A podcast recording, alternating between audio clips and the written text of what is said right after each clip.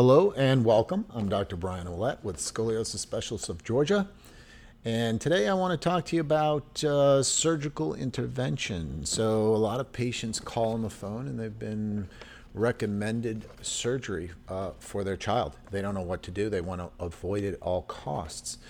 So, in the United States, surgeons will recommend surgery, uh, an aggressive surgeon over 40 degrees, um, a little less aggressive over 50 degrees. Uh, in that range, we recommend surgery.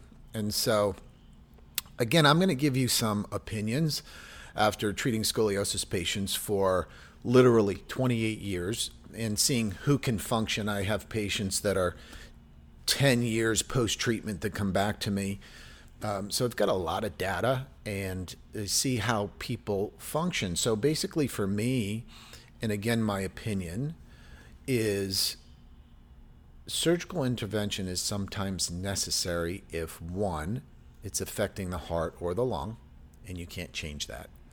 Um, two, if the child won't be able to function as an adult, and that could mean a lot of problems with shifting uh, on each any plane from coronal to sagittal planes, which can cause a lot of pain in the future, a lot of degeneration, a lot of arthritic changes. Um, or maybe that child's just going to look in the mirror every day and not like what they see, and it's going to affect them emotionally. And so there are different reasons to do surgery. I don't think there's a number.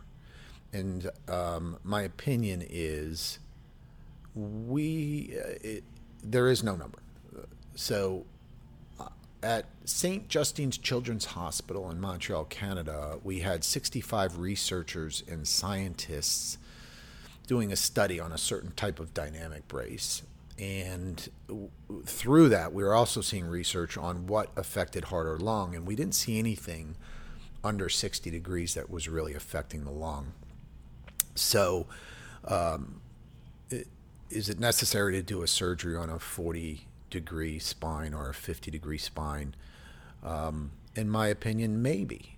So, what I mean by that is if the patient is shifted off the midline quite a bit, so if you draw a, a vertical line from S1, which is the center of the pelvis, you're right in the sacrum, and the spine sits right on top of that sacrum if you draw a vertical line right up, how far off that line is the spine sitting? Is it way over here and you can't bring them back?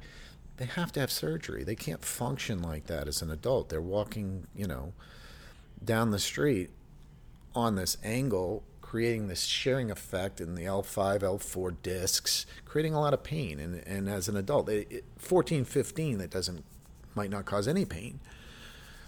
But if they can't function as an adult, then it's better to do the surgery as an adolescent. They'll get more surgeon and be able to get more correction. Um, but it's not just because it's a certain degree. So the idea is when we're managing a scoliosis case and it's an adolescent, and we want to know can we avoid surgery, is can we create a balance to the body, a balance to the spine? Can we get the head over the belly button, over the center of the pelvis? If we can do that, I've seen patients that are come to us at 75, 80 years old with two 50 degree curves that are just functioning. They're functioning fine. There's, there aren't issues. Um, they might have a little pain here and there, but they're balanced. So we've seen that, right? We've seen those two curves that balance out each other shoulders are level, they have a clothes on, you don't even know they have scoliosis. So that just because they're 40 to 50 degrees doesn't mean they need surgery um, because they're balanced and they may never have a problem. So I think in the U.S., we typically go right to surgery at that case at that, at that time. And uh, my opinion is I disagree with that. Um, and I, you know, I have an office uh, in Dallas, and it's in a pediatric orthopedic surgeon's office. Excuse me. And I had a case that I thought might need surgery. I thought, you know, this child, we might not be able to balance this out. And so I called the surgeon in and I said, I think this is a surgical case. And the surgeon looked, did the exam, examined the patient, and said, uh, called me out. He said, Is it possible to do this? Can we balance them here and move them here and derotate this? And I said, It's possible. I, I, I, I can try. And uh, he said, I, would rather not do surgery on that case if I don't have to. And then later on in the evening, we were having dinner, and I said, You know, you, you turned down a surgical case today um, that clearly could have used surgery. And he said, if you don't have to fuse a spine, you don't. And uh, that I really took that to heart, right? And you don't. If you don't have to fuse it, don't fuse it. And uh, but listen, there there's many many cases that come to see us that it's too late. We can't we can't help them, and they need surgery and uh, we happen to be in Atlanta. I know some of the best pediatric orthopedic scoliosis surgeons in the country are here in Atlanta, and um, we give you a referral o- over to them uh, if if it's necessary. On the other hand, if there's any chance that we can avoid that surgery, we'll take it. We'll do it. And then when it comes down to, hey, it's time, then we'll send you we'll send you for surgery. So, um, uh, in conclusion, today when we're talking about surgical intervention, we all know there are risks, but nowadays, with the machines they use and the surgeon's um, expertise, if you find the right surgeon, um, uh, these complications with surgery are very low. Um, so uh, we don't want to be too concerned with that. Obviously, any kind of surgery, it could be a, you know, surgery on a ligament in your hand, and there's a risk. There's risks with everything, but uh, but it's a low incidence of problems with scoliosis surgery nowadays. A lot less than it used to be. Um, but again, there's still six to nine hour surgeries, and if we can avoid them, we do, and that's what we do here. And um, so feel free to give us a call if you've been recommended surgery. I'd like to see the x ray. I also need to see the patient, right? So I need to see the flexibility of the spine.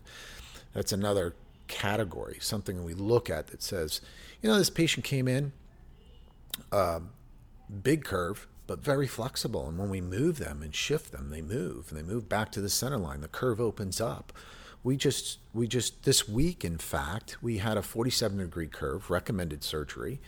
Uh, very flexible spine. After bracing, uh, get it down to 35. That's a dynamic brace, not a rigid brace. If we put her in an overcorrective rigid brace at night, we could probably get that curve down to 20 degrees. But will that hold? That's the key. So 47 goes to 35. If we can hold that, that's why we use a dynamic neuromuscular reeducation brace so that then when we take the brace off, the correction holds, it usually takes about 18 months for that muscle memory to occur. So uh, give us a call, scoliosisfix.com. Um, we have two doctors here. You talk to our assistant, Jennifer. Uh, she'll answer questions for you. She gets your name and number. Uh, she'll take some information from you uh, age of the patient, menses, um, any kind of data that you might have an x-ray always helps if you want to do just a phone consult or you can come into the office and we can do a consult and x-ray and explain everything to you and give you your options at that time